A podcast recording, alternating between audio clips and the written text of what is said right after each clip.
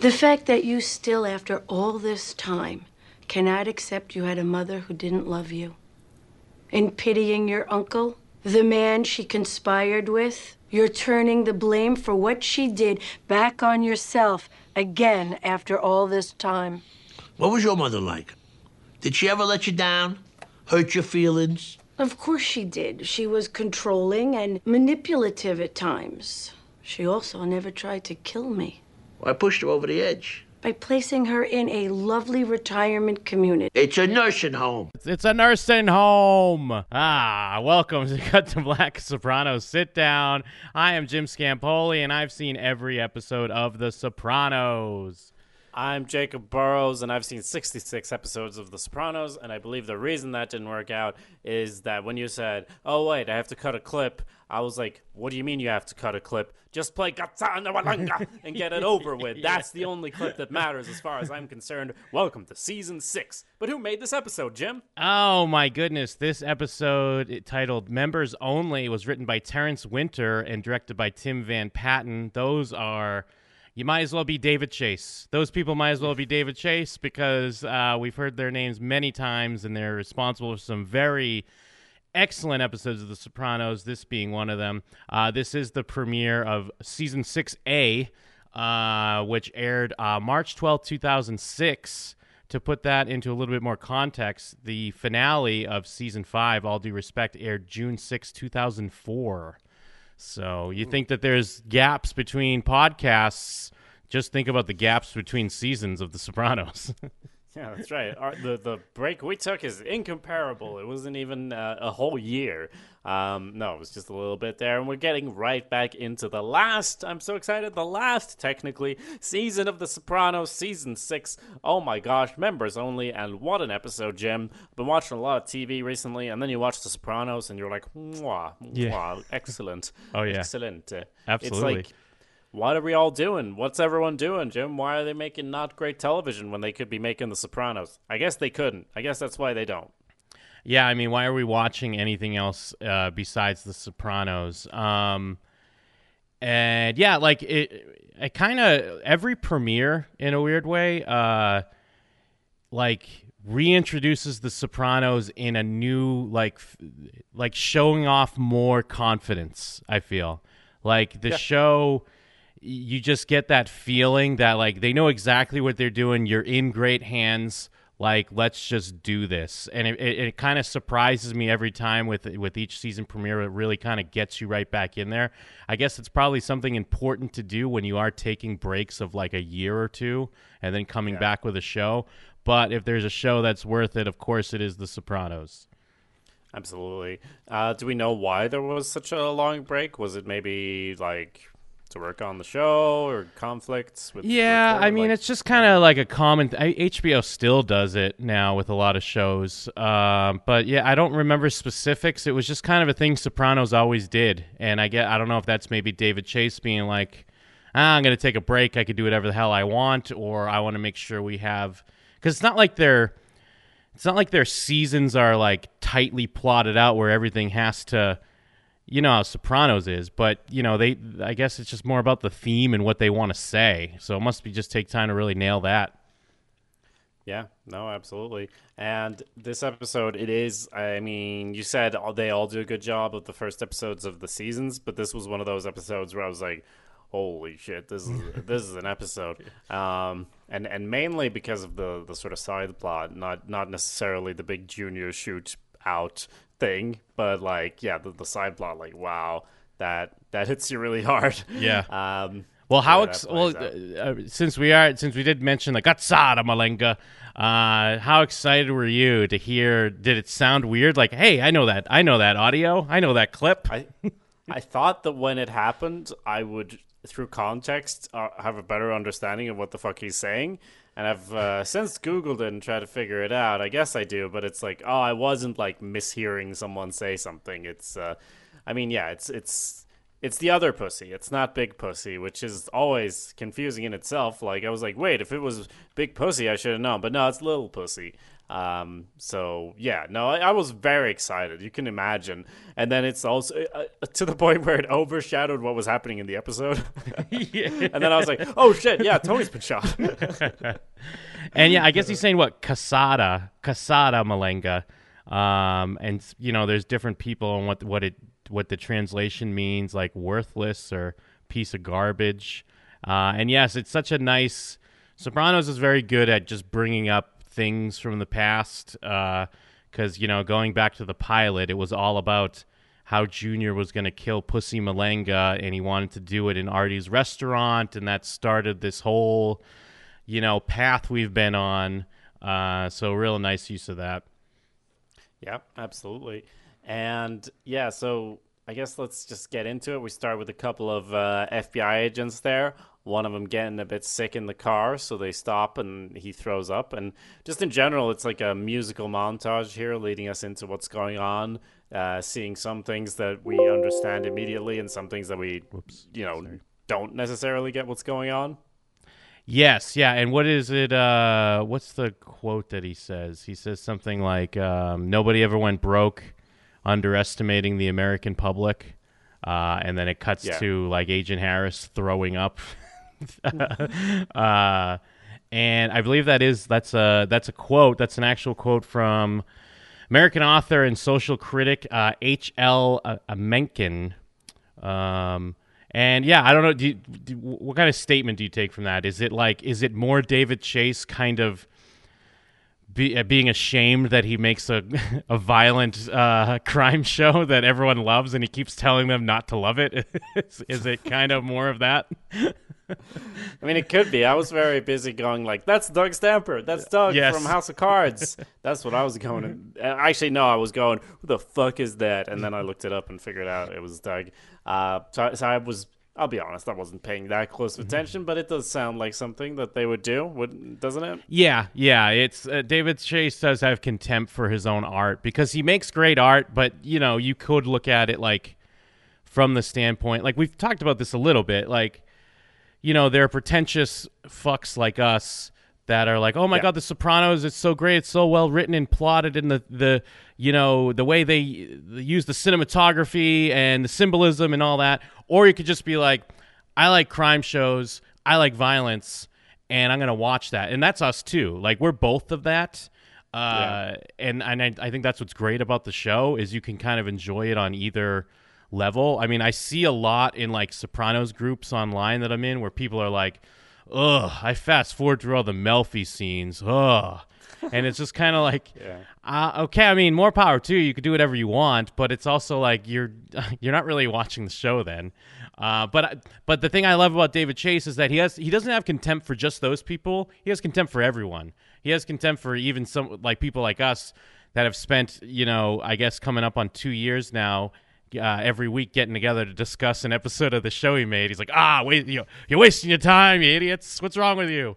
Uh, yeah, I was gonna say, do you think he has more contempt for us or the people who are like the pretentious fucks, or the people who are just like, oh, fun crime show, lots of crime, I love it, because like, we're both bad. People, I don't know. Right? I I feel like he doesn't really uh, differentiate. Yeah, yeah. yeah. um, and to do something like that, let's talk about the the montage here because it's playing this this song Seven Souls where it's it's like this remix of uh yeah. let me see, let me pull it up here.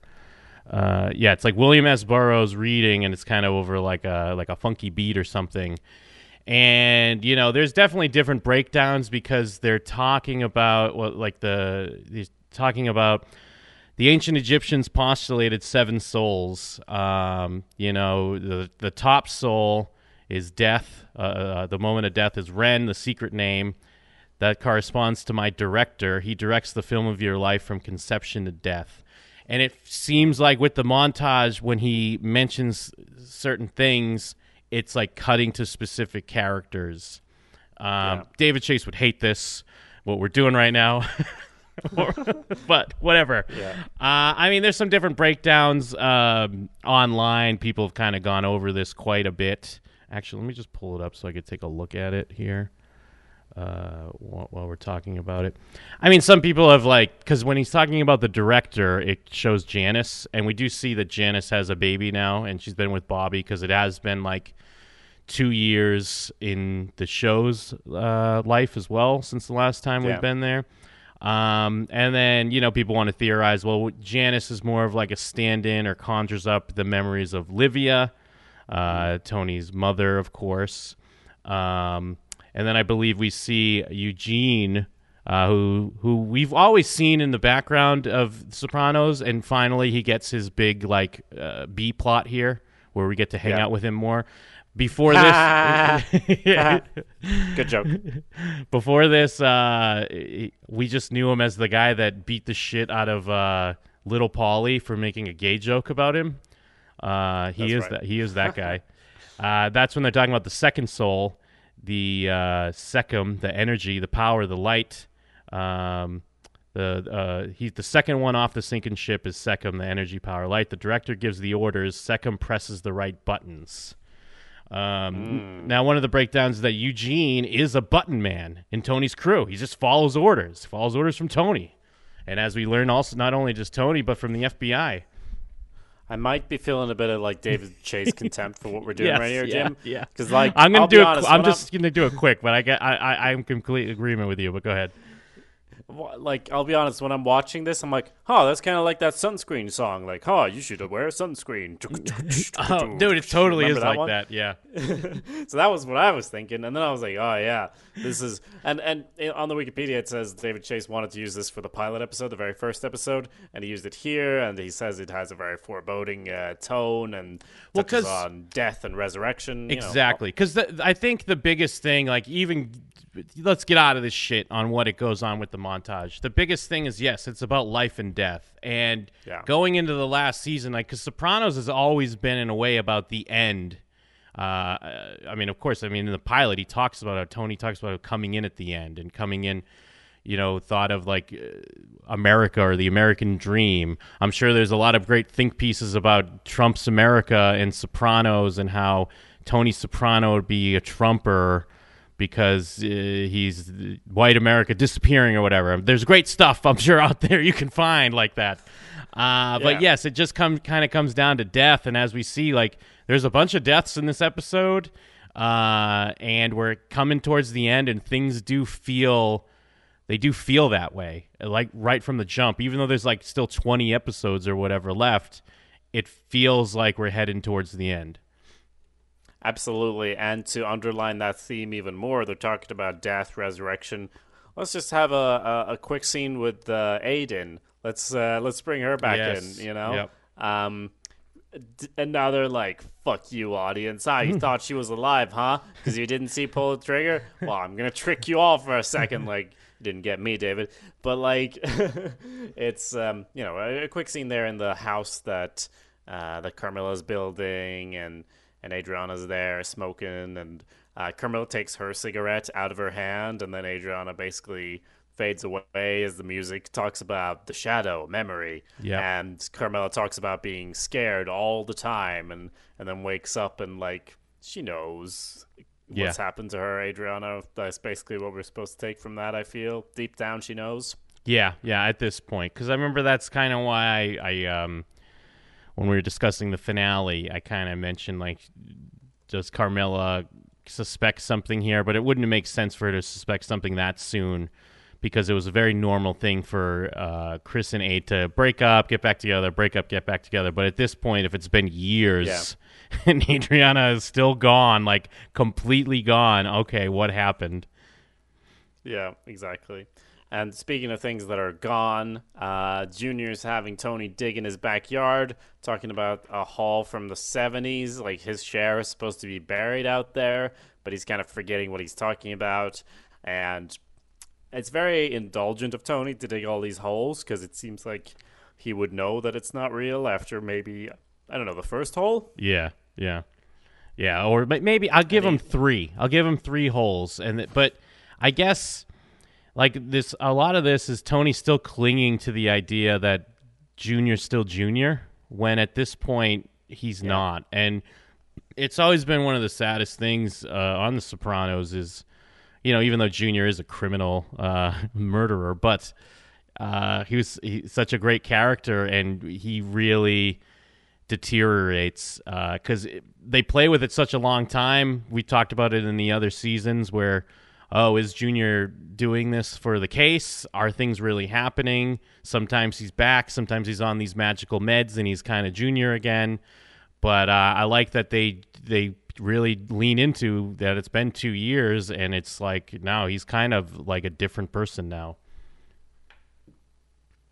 Yeah, and you gotta admit that Tony does love burying treasure himself. So the idea that he'd be happy digging it up, like it seems like something Junior would do. Also seems like something Tony would do. He's like, "Did you wrap it up? It could have, you know, gone bad down there and gone away." So he definitely thinks that could have happened. And uh, Janice shows up with Bobby and the new kid because she was supposed to be there ages ago. But yeah, Tony's all upset about that, upset about everything, and. Uh, yeah, they get to talking about should they put him in a retirement community or sorry, nursing home, Yeah. or not. yeah, assisted living, um, and yeah, yeah. Should should that be a thing? And now Tony has completely gone the other way. And as as was pointed out uh, in the Sopranos session, uh, Tony's choice to put Livia, or I mean, he's even kind of called out in this episode. The way he reads it is that his choice to put Livia in uh, a retirement home is what kind of pushed her to have him whacked. And his decision here not to put Junior in a retirement home gets him shot. So there you go, Tony. You can't win. Yeah, it is true. Um, so we get to see as well that Johnny Sack is sort of running the show from his incarcerated state, uh, passing things through what's his face with the hair. I forget Phil. Um, Phil Leotardo. Um, and Phil's Phil, as uh, Tony comments on later, he's old school. He's gonna keep shit on lock. He's buried the hatchet for for Johnny's sake because Johnny told him to. So he's doing fairly well with this. See that Johnny's really excited to have his wife come visit and his wife's brother, who might be in the episode a bit later. Yes, yeah. Then we then we kind of check in with Eugene, and we kind of hear this news. Like he gives Tony a nice watch, and he's you know he's hit the jackpot. He's got an inheritance, and kind of the first thing I think of is like, oh, Tony's gonna think of a way to get this money. you know what I mean? I mean, it doesn't really become a focus of it, but later on, it, there is a moment where Ge- Eugene's like, I almost forgot. I had to kick up your taste of the inheritance, and just the fact that Tony would get a taste is so gross to me. like, but hey, that's the life they chose. You took an oath, um, and yeah, he wants to move down to Florida and you know get get out of this life. He's he's found maybe a possible way out. Tony's gonna think about it. We'll see. Tony's gonna think about it. Yeah, in the moment, I can kind of believe that he is gonna. I mean, he's gonna think about it for sure, or maybe he's not gonna think about it at all and just leave it and then hope it goes away. Because in the moment when he's face to face with him, it's almost like, ah, Eugene, ah, fuck, I, I like you, I want you to be okay and be happy, like. But hey, I could just have I could just have Silvio deal with this and then hmm. not talk to him about it again, and that'll be just as good for me, for Tony. Yeah, and the thing uh, they do a really good job of you know Eugene's been there, like you recognize him because he's he, he's been in the background. He's had lines here and there, not not a major storyline, but with the the short amount of time in this episode, I'm with you. I I'm rooting for him, uh, and it's a better choice than trying to Ralphie it and bring in like maybe a bigger name and act like this character's been around the whole time or something and play out this storyline.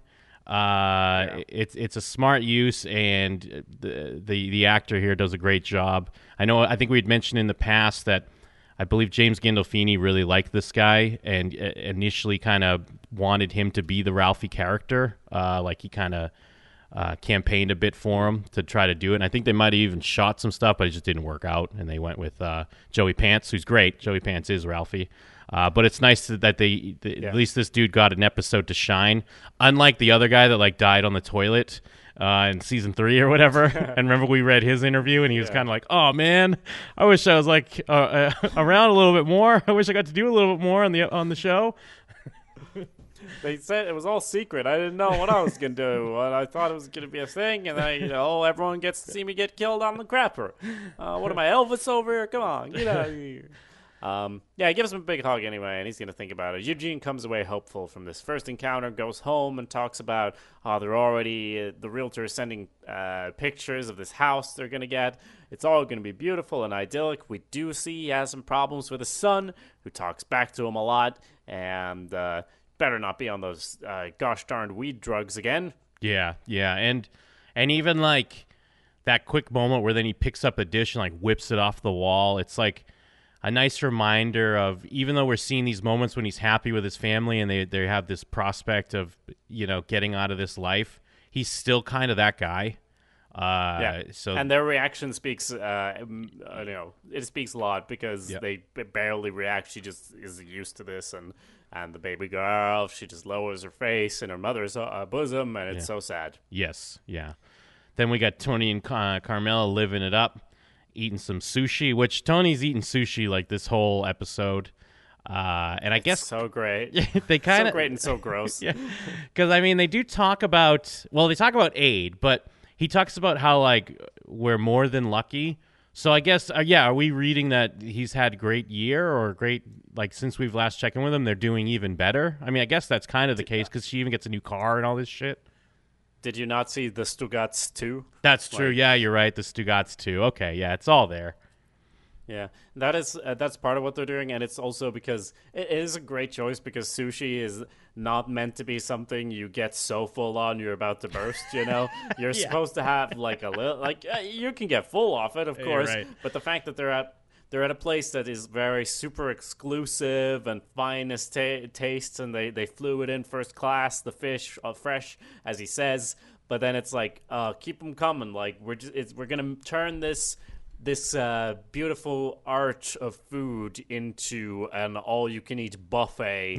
We're gonna Americanize the shit out of this, and and like he's gonna go there over and over, and just I was kind of sad later on, much like Carmela when he's there on his own, just Yeah. like eating away until he's like burping and standing on the scales, and um and he's uh, gaining weight, and it's like. Is that all sushi weight? Like that would be so expensive. so it is an expression of uh, both of those things, I'd say. Yeah, just gorging yourself on sushi. And then Tony's doing his thing where, you know, Carmela's bringing up Adrian, and of course he doesn't want to talk about it. So he just keeps kind of talking about the fish and the sushi. And, oh, is this, this got a spicy sauce on it? Oh, what is this one? Uh, And yeah. And then from there, we, we see uh, Hesh and I guess Jerry's his, his son in law, I believe. They're in the city, uh, and they get the shit kicked out of them by I guess a couple of Phil's guys. And in a, it, at first I was kind of confused. I'm like, wait, was that Eugene's son, one of the big dudes? Just because it was like uh, Eugene's son seemed like a big strap- strapping young man, and I thought it was somehow tying in, but no, just some other goon. Uh, and I don't even really know the specifics of what what went on here, where they thought Jerry was someone else, or they thought Hesh was some. They didn't know Hesh was Hesh or something. Either way, he ends up in the hospital. Hesh takes like a, a punch to the face as well. He's got a bandage on his nose, and you know it's causing more drama for Tony Soprano. Yeah, Hesh. Uh, they say later that Hesh has some money, like on the street in Brooklyn or whatever, and Phil Leotardo doesn't like that, but they think like the son-in-law is doing it. But I don't know if he is or not. Yeah. Um, Because I got the impression in the hospital when they're talking about it that he, this guy Jerry's technically not involved, but they just, I guess they saw a Jewish guy and they thought he Yeah. was a Shylock. Oh, it is also hilarious that he stumbles out in the road and gets hit by a taxi that just keeps driving. it bashes him and doesn't stop, keeps going. Uh, just add insult to injury. Yet another like innocent person that gets like uh, it's always the innocent people that get the most fucked up in these situations. Besides like a Ralphie who gets his head cut off or whatever, you know. Yes, very true. Um, so we we get to see everyone just hanging out, having a regular good old time uh, outside Satriale's, and uh, yeah, we we see Phil Leotardo coming out from the shop there. I mean, I mean, we also have to mention that Vito's like lost weight, and now Oh, he's yeah. part of like a weight loss uh, program, advertising campaign or something. So that's kind of fun. Um, and he, it's mentioned is like he's a big earner now, and because everyone just keeps dying, so uh, he's higher up now in the whole organization. Um, it's obvious that our boy Christopher is also he he seems to be. There's not that much uh, mob stuff going on there, but uh, he seems to be Tony's right hand man, as Tony has always sort of wanted. I mean, Silvio's there as well, of course, but that's kind of the thing. Do we even see um, Paulie Walnuts in this? Like, is he in this? Uh, oh, I believe we see him at one point in. Oh, actually, maybe we don't in this episode. Uh, I sure. forget offhand. If if so, it's just yeah, a passing thing. Um, He might be at the funeral, maybe. Yeah, he's at the funeral yeah. later. Uh, but yeah, because Chris, I believe last we had checked, he was kind of like an acting captain, but now it's kind of you know spelled out that he's for sure he's a captain, and yeah, he's kind of Tony's right hand man. Um, Phil shows up, he's acting boss. Uh, then we see Agent Harris again and his partner, and it's kind of it's it's just fun that like you know they still have their rapport. I mean, there is some weird shots where Vito's always kind of walking off with uh, with Phil. So I don't know if we're supposed Yeah. to kind of be worried about this here. Tony doesn't seem too concerned, which is interesting because usually in the past, whenever it was like someone talking to Johnny or someone talking to whatever, and then Tony's like, "Oh, what's going on here?" Um, but I, I like the rapport he has with Agent Harris. But and you know, as a sign that the world's changing, they're more concerned with terrorism now rather Yeah. than this organized crime that's going on in Jersey. It seems kind of small potatoes at this point.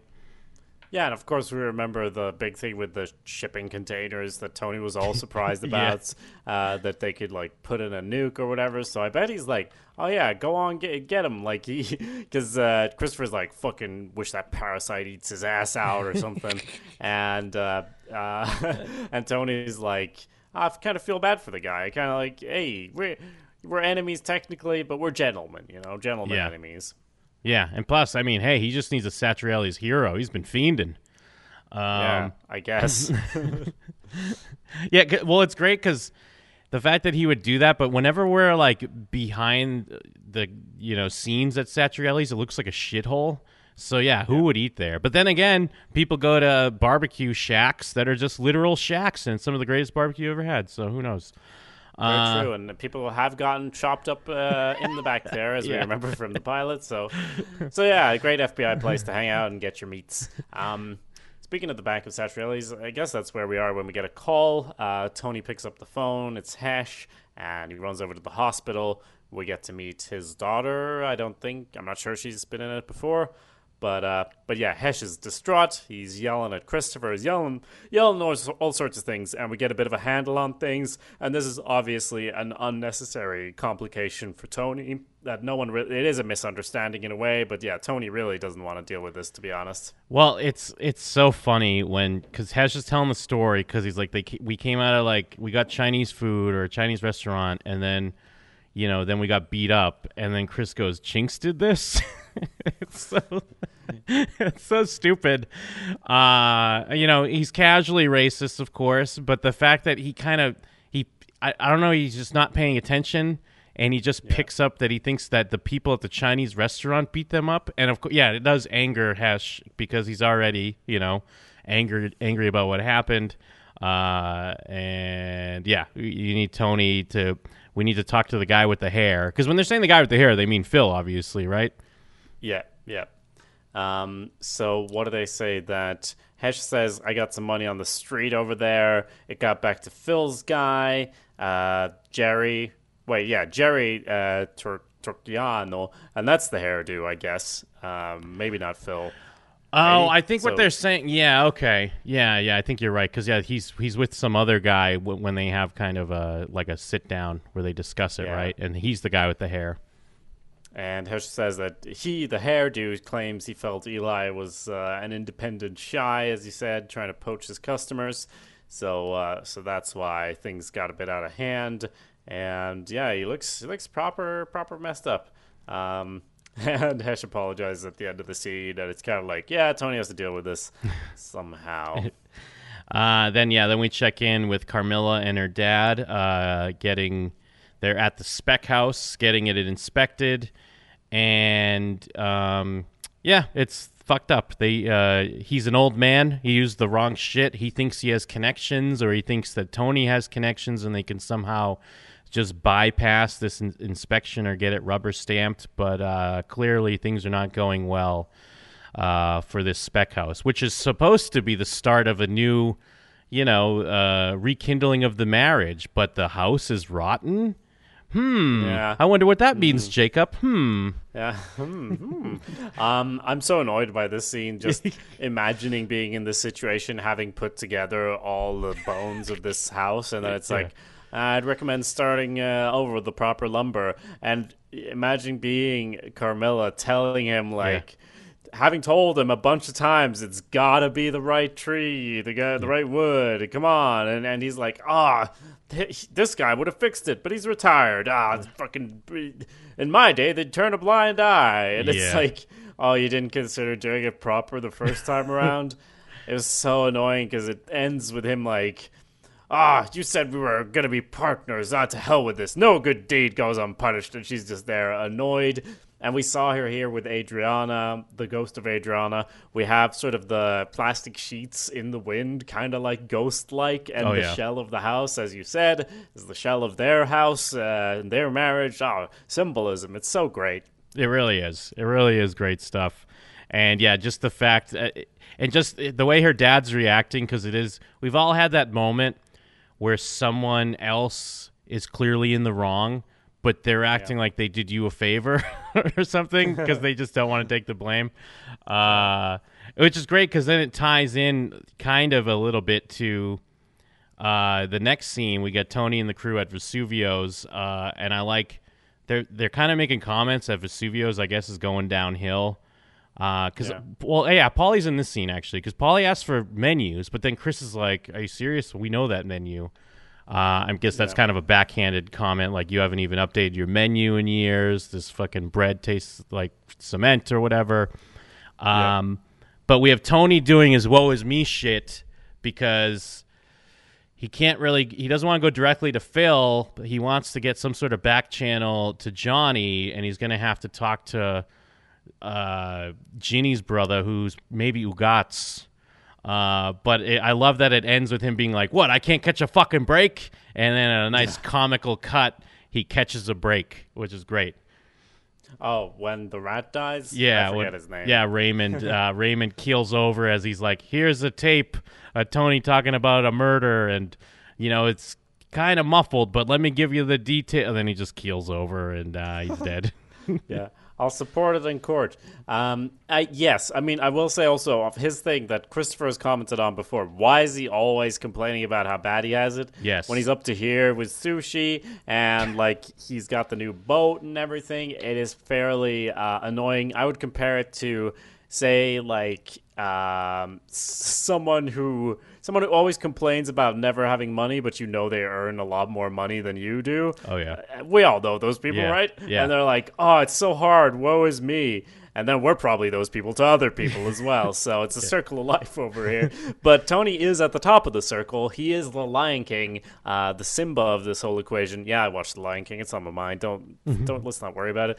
Um, yeah. So so he's always complaining about it. He's never happy, and so much of the show is actually about that. But as you say, he catches a break. Cue another funeral. yes, yeah, and uh, it's just it's just a great comedic cut to a guy having a heart attack or a stroke or whatever it is when he dies, and then cuts, and then another great cut to just his funeral, and and it and then great moments where they're kind of uh, like there's all these comments of like, you know, I get all these people turning rat, not like this great guy over here. yeah, yeah, yeah, good stuff. well, you know what else we get for the first time in this, but not the last time in this episode.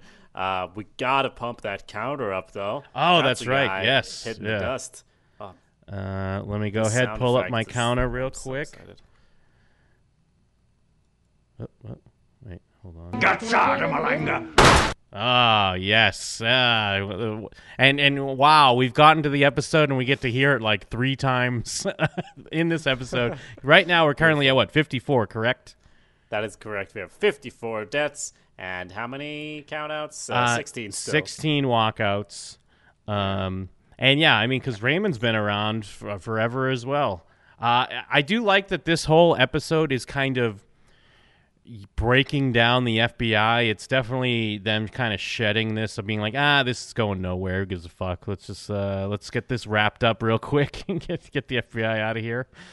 Yes, very true. Um, that's exactly what's going on. So we we also have. Um, let's see what else happens at this funeral. Was there anything else of note? Uh, before Well- we move on from that.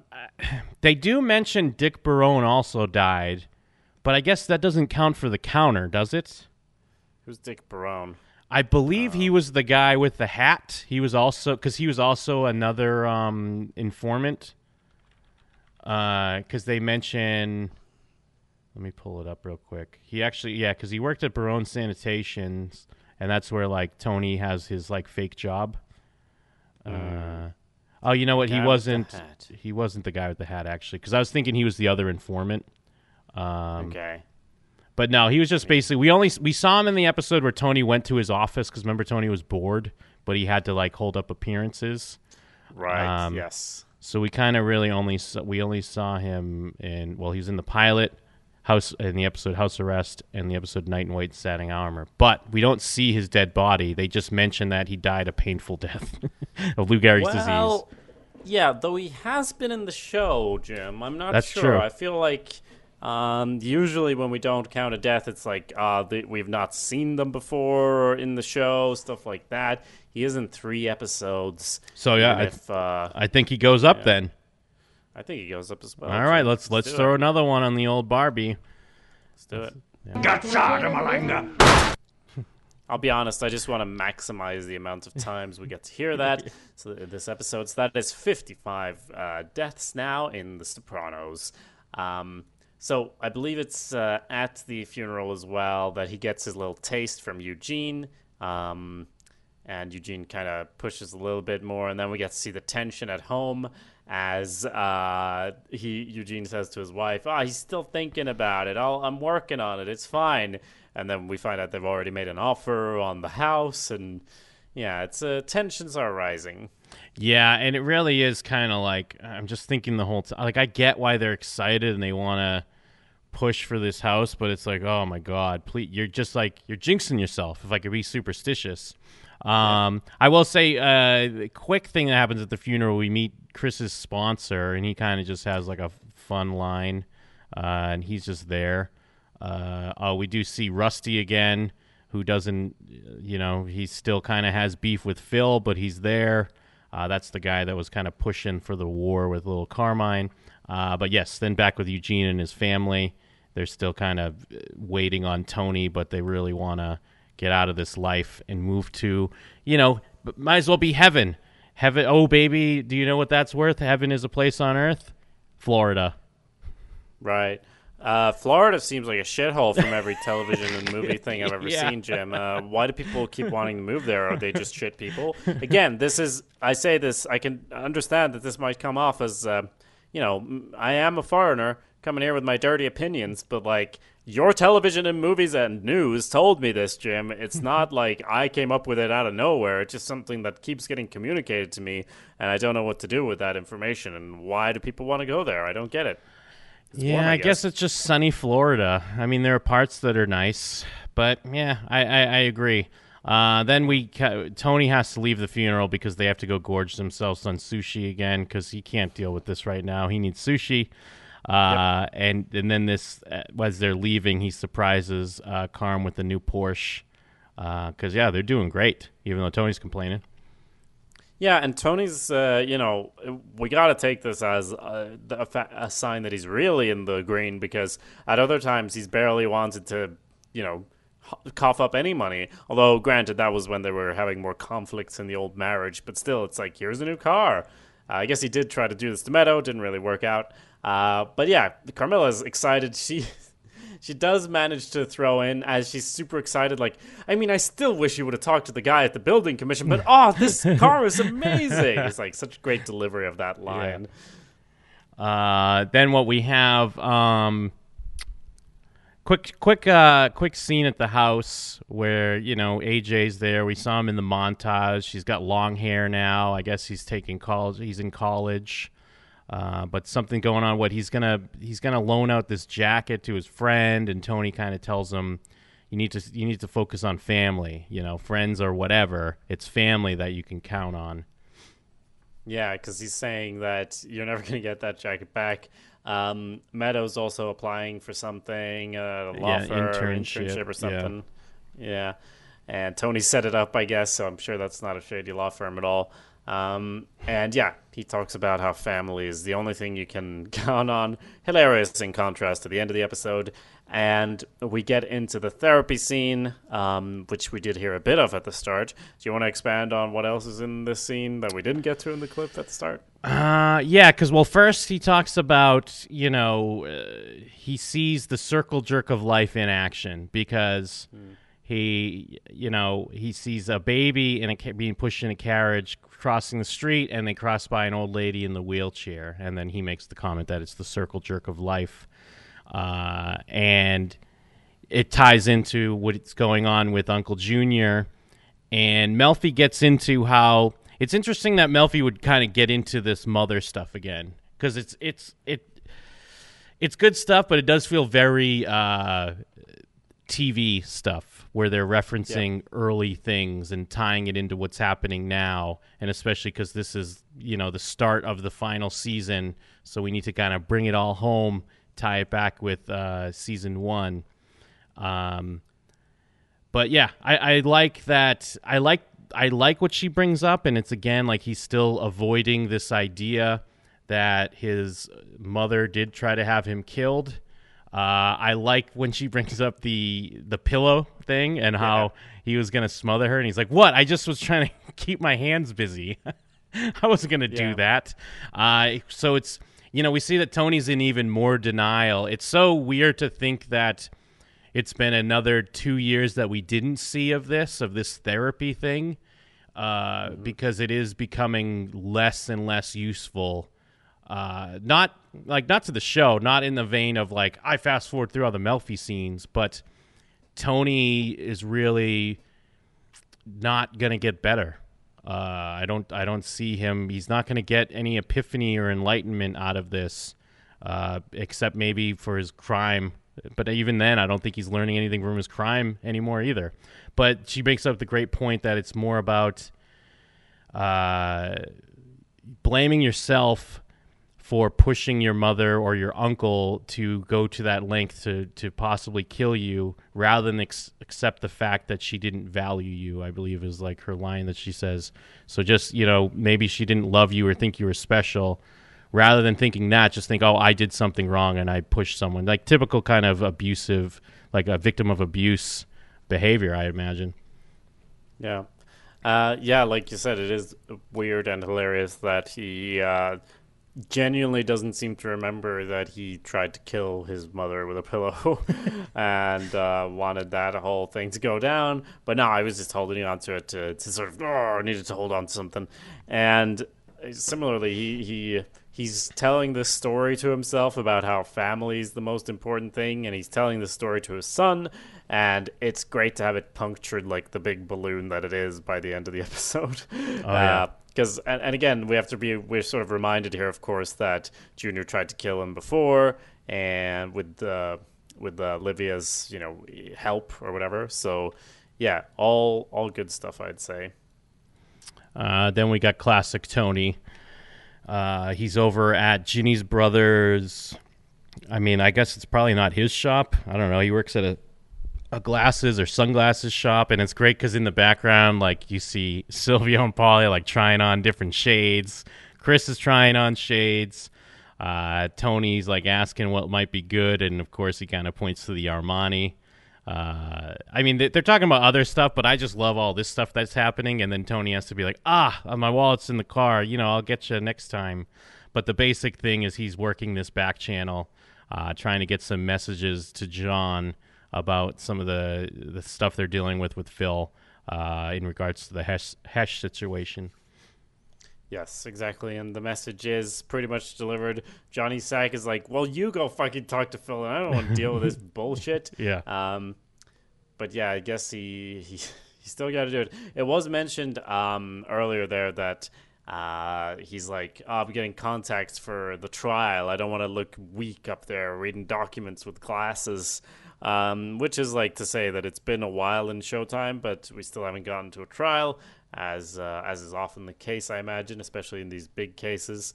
Um, but yeah, he he's about to tell him to fuck off, but he gets to see some pictures there from is that like his daughter's birthday party or something? yeah, don't I think it's is. I think they it's uh like a baby shower. It's either a baby shower or a wedding shower. Um, yeah. Yeah, and I mean we see we see it even on display more overtly in a later scene, but we're seeing how Tony's doing so well and Johnny is not. I mean, partially because we we kind of saw the whole rigmarole with Junior. Now all your money is going towards lawyers and building your case. And you know they mentioned that he might have to sell his Maserati. We know how much he loved that car. We saw a whole like segments of him talking about it. Uh, Yes. And you, just the fact that Chris is kind of sniffing around and he might buy it, like it's showing so much how being the boss and being this lightning rod, like I guess it was one of the best choices Tony made of letting Junior be that person uh, Yeah. because it really kind of uh, knocks you down a peg or two. Um, and and yeah, I mean we see it later on when when when Carmela gets to show up with her new car to take Ginny out. Uh, and then they kind of play a nice little. They play that on its ear later on when we see Angie Bonpensiero with her own Corvette, but she did it on her own because she's a strong ass woman. That's right. Um, so uh, Phil does show up at uh, the Bing, I think. Uh, yeah, the Bing. Um, to sort of squash things, they go outside because I guess all you got to do to avoid any potential wiretaps is be outside the building you're always at. I'm sure that would always work. Um, so they're they're saying they got to squash this thing. They got the guy. Oh, the hair's there. He's Yeah, got- there's the he- hair. He, he looks. He does look pretty similar to to Phil Leotardo, but blonde. So he does. It makes sense. His nickname does make sense, and we get to see like one, at least one of the goons who was there in the uh, in the beat up who gets to interrupt and go like, "For the record, the car thing was a hit and run." Like, uh, like it fucking matters. Um, Tony negotiates like twenty five. That's nothing, and and um, uh, Leotardo's like, "Oh, what do you want then?" And then it's like they they settle it pretty quickly uh, and efficiently and go with uh, fifty uh, 50k for that for pain and suffering and everything. And they also lay out something that was discussed earlier in the episode between johnny and phil that they need to get the um, something some new building thing settled and they split that differently than they did before i guess 65 35 um, i don't know which side gets the majority. I don't know what's going on but i through context i get that Christopher thinks they're being fucked over, um, and uh, Tony tells him, "Nah, it's a strategy. It's all a stretch, my boy." Yeah, because and I guess because it when he says that it doesn't seem like uh, a great strategy, but I guess it must be working because as we've talked about, a lot of this episode is about how well Tony's doing. So I guess just kind of keeping the peace and kind of seemingly making these deals, it, it is working out. Uh, it's interesting that.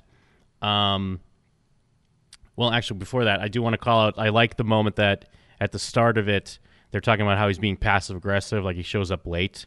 Because I Yeah. fucking I've been I've been dealing with other people now that kind of have money, and I- I feel like that's such a thing that people do, where it's like set an appointment or a meeting, and then they're like uh, like right before they're like, oh, give me like ten minutes, and it's like such a power like shitty move, but whatever. That, that, that's just real life. Uh, Well, if that's a power thing, I do it all the time. I must Oh, have you- loads of money. No, you totally do Holy it. shit! th- I'm just bad at planning. don't please don't Uh, think I have money, anyone. Uh, but the other thing I wanted to bring up, it's so interesting how the 50K becomes not a big deal because on this show, we've seen them geek out over like $8,000 sometimes. Yeah. Remember? And like the whole thing with the seat and the car and, and all that. Like sometimes when they feel like it, uh, like five grand is a lot of money, and then other times when they're like, "Hey, twenty five. Well, how about fifty k? Uh, that's fine." It, it is great how like nonchalant and how it's not a big deal. I think even is like now for more pressing matters, like stuff that actually matters, not some bullshit. Yeah, and interestingly, like the it felt like probably a good move from uh, Phil's part because like I'll, I'll agree to whatever you want for the whole settlement because that's a one time thing. But this 65 35 split, that's positive for us. And that's going to be obviously a lot more money for everyone involved on our side of things. And for Tony, it's like, well, he's like, we get to squash the thing with Hesh, which I didn't really want to have to fucking deal with. And hey, if it's 35 or 40 or 30, like it's not a big difference to me. I'm still rolling in it. So uh, he does say, like, it's a strategy they've got a lot of soldiers. Like, Yeah. his strat by strategy, he means like they're big and scary, and I don't want to fucking deal with it, which is fair enough.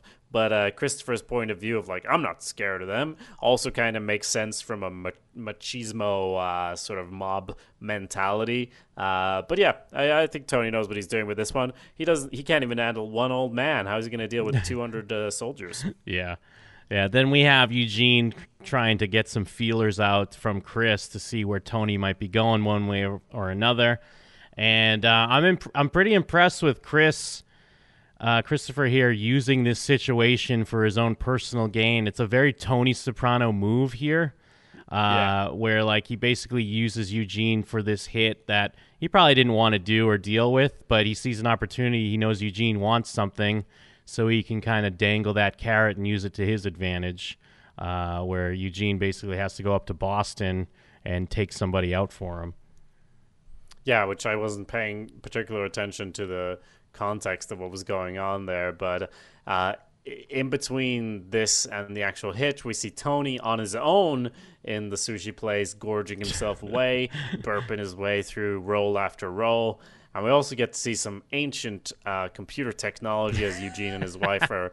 They're all they're getting on again, looking at these pictures, being all excited about they they've got the house or they made a counter offer or whatever. So yeah, good good stuff. Well, it's all going to work out great for Eugene and Co. Yeah, Eugene's even shown some negotiation skills, like knock off uh, two grand for the wiring, and then they're like, "Hey, you know, hey, you guys can ask for whatever you want," and it's like, "Oh, he's in control. He knows what he's doing. It's all gonna work out for yeah. him." Uh, we have a hilarious scene then when, and I get this kind of pays off later because we have Tony weighing himself, and he's gotten fatter, and I wonder, like, you know, how do you broach that with an actor, like? did did they tell him to gain weight or James Gandolfini probably just naturally gained weight and they were like, "Oh, great, this is awesome. We could use this." Uh, we want to have a scene where it's about how fat you are, and you know he's taking his shoes off, and he's taking his pants off, and I mean this kind of comes into play because he's dragging himself through the house when he gets shot later, and we know he's a 200, uh, 280 pound burly man, and uh, he's doing that with a bullet in his gut. Uh, so you, there you go. And and in his breathing, I feel unless I'm just noticing it more now, it's kind of off the charts at this point. Like it's getting, it's getting more of a character now in season six, right? While it's always been there, it's it's it's like much like the Soprano house or the bear in the backyard. The breathing has always been a central feature here of the show. Uh, but yeah, I see what you mean with the breathing. Uh, as far as broaching it with the actor, like yes, it. Thing is, they could have had this scene at the start of the last season. I wouldn't have questioned it because he's always been a big guy. He doesn't even take off his shirt at this point, so you know they, they could sell it if they wanted to. But they could also be, you know, I don't know. It just probably worked out fine. Probably worked out okay there with the. Um, I feel like he's So- bigger. maybe I'm remembering. Maybe I'm just Yeah. remembering it wrong. But I feel because especially the last shot, like the last shot of him, uh, and like he looks really big uh, because it's like his face just laid out on the floor. Uh, but then again, I don't know because I, I know Gandolfini would be the type of actor if they were like, hey, can you gain more weight for this? He would. Or Yeah. I also know Gandolfini was at least not that I know. I don't know him personally, but what from what I read about him, like he, he was someone that that wasn't ashamed to love his food and love his cigars and his booze and stuff. So he, he could just been a natural progression. I don't know. Yeah. And uh, speaking of loving food, there, Carmela is all excited to go to the sushi place, and he say he reluctantly says they kind of that he just went. And uh, she's annoyed not because he went she thinks he went with someone else and he didn't uh, but because like that was our thing. Like we were we always went there. It's uh, no big deal whatever. I kind of get it Yeah, no, I get it. view, it's like you don't even have to go there to gorge yourself. It's like it's also does make it a less interesting experience if this thing where you're having the first class meal you just do it for your lunch in the middle of the day or whatever and not e- it's not even a thing. He's getting so accustomed to the you know having a fancy boat and that that he's going to be miserable anyway because it's the new norm. Um, but yeah so that's that's a little bit annoying. Uh, he asks how the car is. She's like mm, yeah great Car's yeah. great Now it's kind Uh, of, eh, and, and, you know, it's a car, whatever. Yeah. And these are the problems that we deal with when we're a soprano. And then we're Eugene again, and we have to go in and shoot someone in the head um, for, I don't know, not paying not paying his dues or whatever it was. Uh, was it final final warning or whatever uh, Christopher said that it was? Yeah, it's past the point of like going in and roughing someone up for some money or the collections or whatever it might be. It's uh yeah, head shooting time. Uh, and they're in Boston. You can tell because you hear on the radio they're like, "Oh, the Boston Celtics uh, scored this amount of points." Uh, Yeah. uh, but it's a classic mob hit. Comes in like three in the head, drops the gun at the scene, and walks out. Uh, but I mean, this guy counts because we see his death, even though we don't know who this guy is. But we got to throw another Of one up on he the old counter. We gotta Uh-huh. throw it up. Let's do it. Gazzada Malanga. That's 56 every deaths, time. everybody. And we get a scene in the car ride home where he's got a little speck of blood on his cheek and he's trying to wipe it away, trying to wipe it away. Much like the windscreen wipers trying to wipe the rain away. He gets the blood all over the map he's using. Ah, symbolism, Jim. It gets me so hard. Yeah, yeah, and and, and in in most like lesser shows, this would just be the setup of like. We tied you to the murder, Eugene. You ain't getting out now. And then like Eugene is the new Adriana or whatever. But no, it's just yeah, they're just it's it's symbolism. He's got blood on his hands, and uh, you know, it's just a just another thing for him. Uh, then we have the scene I'd referenced earlier where Carmela uh, shows up at Ginny's, kind of trying to do a nice thing, maybe take her out because all the stuff they're dealing with, but she doesn't answer the phone anymore because creditors and bill collectors are calling all the time. But Carmela's like, "Hey, I got a new Porsche. Let's go to the spa." Um, I think there's not really much else to that. It's just kind of just, "Hey, look how great we're doing and how shitty you're doing." Yeah, yeah. Um, so we then also have in the back there of uh, Satriale's, um, there, Vito's talking about how you know, God forbid, if Tony ever had a heart attack, he should really come with me and do some exercise. God forbid, but uh, he gets called out of to move his car. Silvio takes the opportunity to point out, hey, that whole Florida thing, not really going to pan out. And he's like, but I just did this thing. He's like, not my department. Well, it, the great thing he has to move his car because he's parked in the handicap spot, and it's a handicap judge that's showing up and is like, "He's here again," uh, and is like, "He's a judge. Move your fucking car." And yeah, it's just a hilarious little moment. And yet, I mean, a few times whenever you see Vito, Vito. Um, unless maybe I'm thinking of the next episode. I don't know, but uh, I know Vito's always talking about how things might happen to Tony, uh, and it's just kind of He weird. does come in. Yeah. He basically comes in at the end of the scene here because Silvio leaves and Eugene That's is right, there like distraught, and Vito comes in and just talks in the background and says like. Maybe it's for the best or something, and you think he's talking to Eugene, but he's not. He's still talking, continuing the conversation he had before this huge turning point in Eugene's life. Yeah, because he's just he, he's just talking about how he could be like you never know he's doing so great. If something happened to Tony maybe he could be maybe Vito could be the boss, uh, but yeah it's really it's uh heartbreaking for poor Eugene. He can't get he can't get his way. Uh, he can't get out of this life. This is what we're all stuck in. Um, he took an oath. And I like that they hold the FBI thing till later because it's even more so like you're stuck like because he's trying to explain to his wife uh like because also all his like explanations make sense or things that I've thought of. It's like, oh, well, what, what if his family just lived down there and then he comes down when he can, or you know, even though that would be a horrible idea, uh, or they find a nice house in Jersey near Tony, or maybe maybe they check back in in a year. Like that's all stuff I'm thinking, and there may be feasible in a weird way, like a long shot kind of way. But then when you throw in the whole thing with the feds, it's just kind of like, ah, you're fucked. Everyone controls your life but you. There's nothing you can do about Yeah. it. Yeah. The shit thing there as well is if he if he did like be a wit- if he was a witness and when it's a witness protection like even if he'd have to be anonymous or whatever that would still be his money like it wouldn't it wouldn't go away necessarily because he would be a witness Yeah. so could have worked out so many different ways but no uh not really and uh, speaking of being stuck with things, uh, Tony's out on the Stugots 2, uh, Stugots the second, and uh, gets a call from, is her name Barbara? No? yeah, I think it's maybe? Barb, right? That's his other sister. Yeah. Yeah. Yeah. Um, that he has he has to basically come back and take care of Junior. He's acting all manic today. He throws his phone and he's annoyed, even though he's got his huge boat and all his sushi and cars. He's still so mad all the time. Uh, I mean, Bobby hilariously has taken up model railway uh, thing Yeah. as a hobby, and he has a hat. And Tony shows up, and he's still got the hat. Ah, this is a great scene. yeah, because Janice is already kind of yelling at him about it because they have to go to this appointment or something for preschool. Because it, it is a cla- this is a classic suburban TV show thing where, and I'm I'm sure it's based on real life where it's like, oh, you know, your baby's 18 months or 12 mo- or a year or whatever, you got to start getting on these waiting lists now, or you got to find your in for the good schools.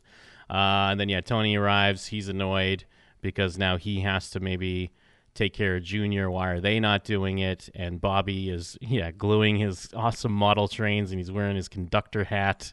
Uh, it's great stuff. Yeah, and uh, so so Carmela was going out with Ginny earlier. Now she's going out with what's her name? Why can't I? Angie. Why can't I do names? Yeah, going out with her, and Artie gets to be there and go like, "Did you hear? Me and Charmaine are getting back together." And I was like, "Yeah, sure you are. That'll be great, I'm sure." Um, and yeah, like you mentioned, she has her own car. Carmela doesn't, kind of does, but it's not her own car.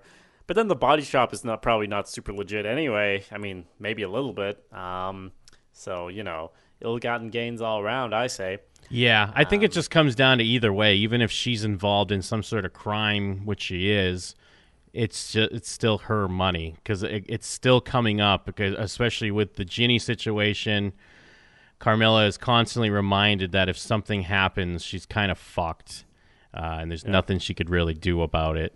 Uh, and then yeah, we have kind of that scene we were talking about before, where Eugene is kind of pleading and coming up with different ideas. I mean, it does make a great point because when she like shows that uh, the son's now like like heroin needles or something. I mean, Florida, is, at least from what the media will tell tells me, it is a cesspool of drugs. So yeah yeah that is that is kind of uh yeah first of uh heartbreaking scenes we see with him where he's like um he's like fi- coming up with all these excuses and or reasons and she shows the spoon and the needle and he's like his heart is breaking but then he goes like I'll show you this house in Jersey. You know, it'll be like the, there's drugs down there as well, and like you're you're gonna love it. And I assume she doesn't know about the FBI thing because he Yeah. doesn't seem like the kind of guy to share that. So when she's like, "He's a piece of shit. Why are you defending him?" Like he knows stuff that she doesn't know, but he's trying, and he's so full of anger, and he'll throw a bowl, and maybe he's not the best husband or the father, but like he's trying. Well, it's So, just- yeah. It's amazing too because it's like Tony was such a long shot, but say Tony did say, "Hey, you know what? Good for you. Uh, you, give me six months. We'll line up a replacement. You you start to build your life down in Florida." He would have then went to the FBI and said, "Like, I'm going," and they would have been like, "No, no, you're not." you know, it's like he really is fucked, uh, and you just you can't get out of this life. Then we got Junior sitting in the dark, missing his uppers, like just kind of like sucking on his gums. uh, Yeah. When Tony arrives, and yeah, it's just it's it's just creepy immediately, like even before stuff happens, because he's kind of sitting alone. It's sad, uh, and he kind of like, you know, he does know it's Tony, but he's still talking about what like Pussy Malanga and how people might come to get him or something or other. But then what Tony's gonna make food, and what does he say? I have a banana in there. he says Yeah. something something ridiculous. Yeah. Um, and so uh, this next scene, Eugene uh, comes up uh, upstairs, I guess, with a new bright idea. We're going to get a, a condo or something down there. We're going to move you and the kids down, and maybe I'll follow. Tony could be gone in like six months, a year. So this seems like it's about uh, Vito maybe talking about that, putting that idea in his head, but it's Yeah. obviously more than that. He gets a call, and of course, we assume it's a it's a mob call because that's the sort of thing that happens. But then, as soon as we cut away, we see these two cars. Like, oh shit, it's gonna be the FBI again, and they get to tell him that uh, Florida is just one of these things that you gotta accept isn't happening. Yes, and especially like we have Adriana's handler again, and we know what happened with Adriana. Um, and at this point, she must know what happened with Adriana.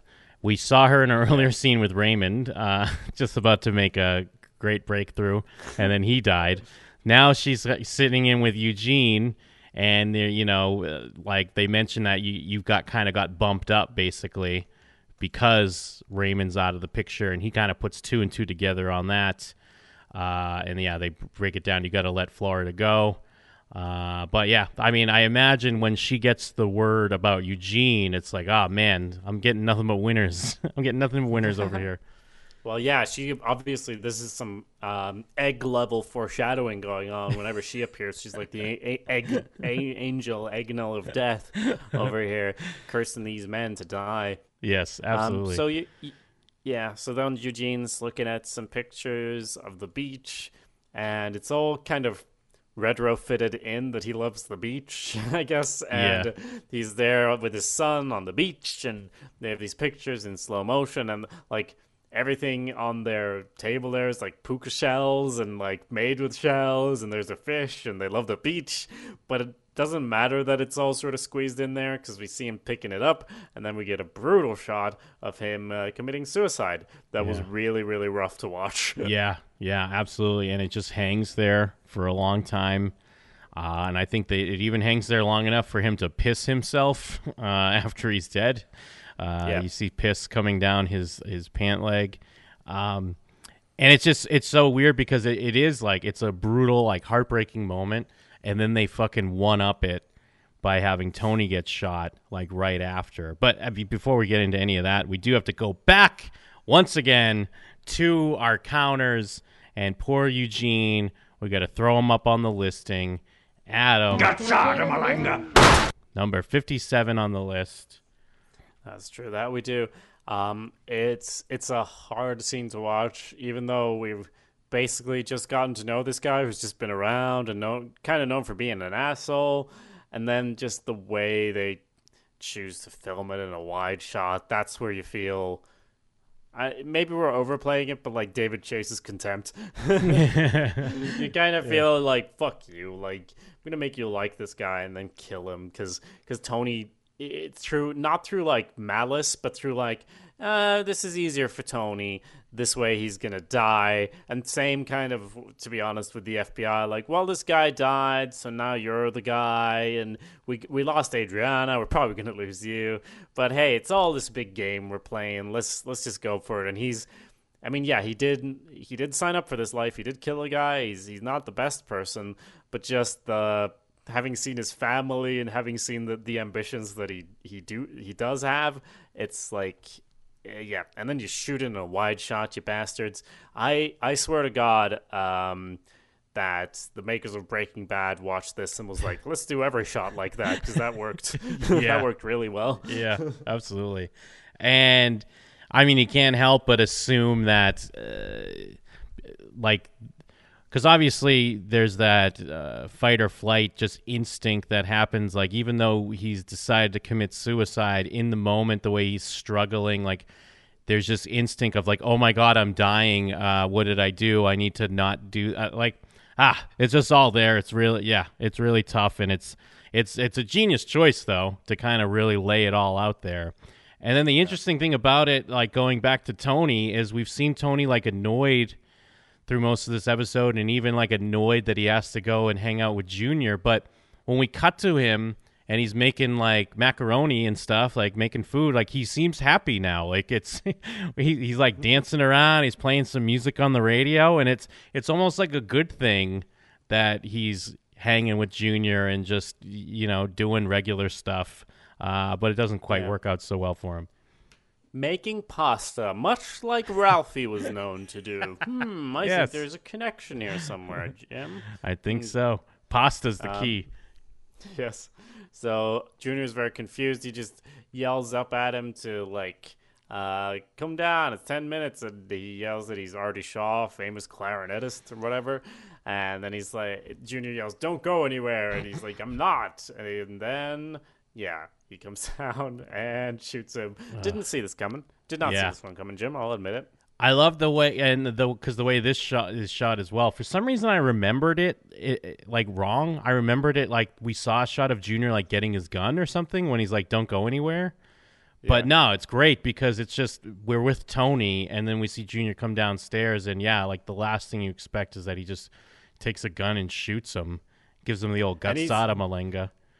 Yeah, and he, he still hasn't got the uppers. Uh, so he looks like really, a, a, yeah, like an insane old man, like Malanga. Yeah. And he looks around, not sure what he's doing, and he sort of runs away, like uh, in a shuffling sort of way, back up the stairs and hides in the closet. And he has no idea what's going on anymore. As soon as he's upstairs, um, yeah.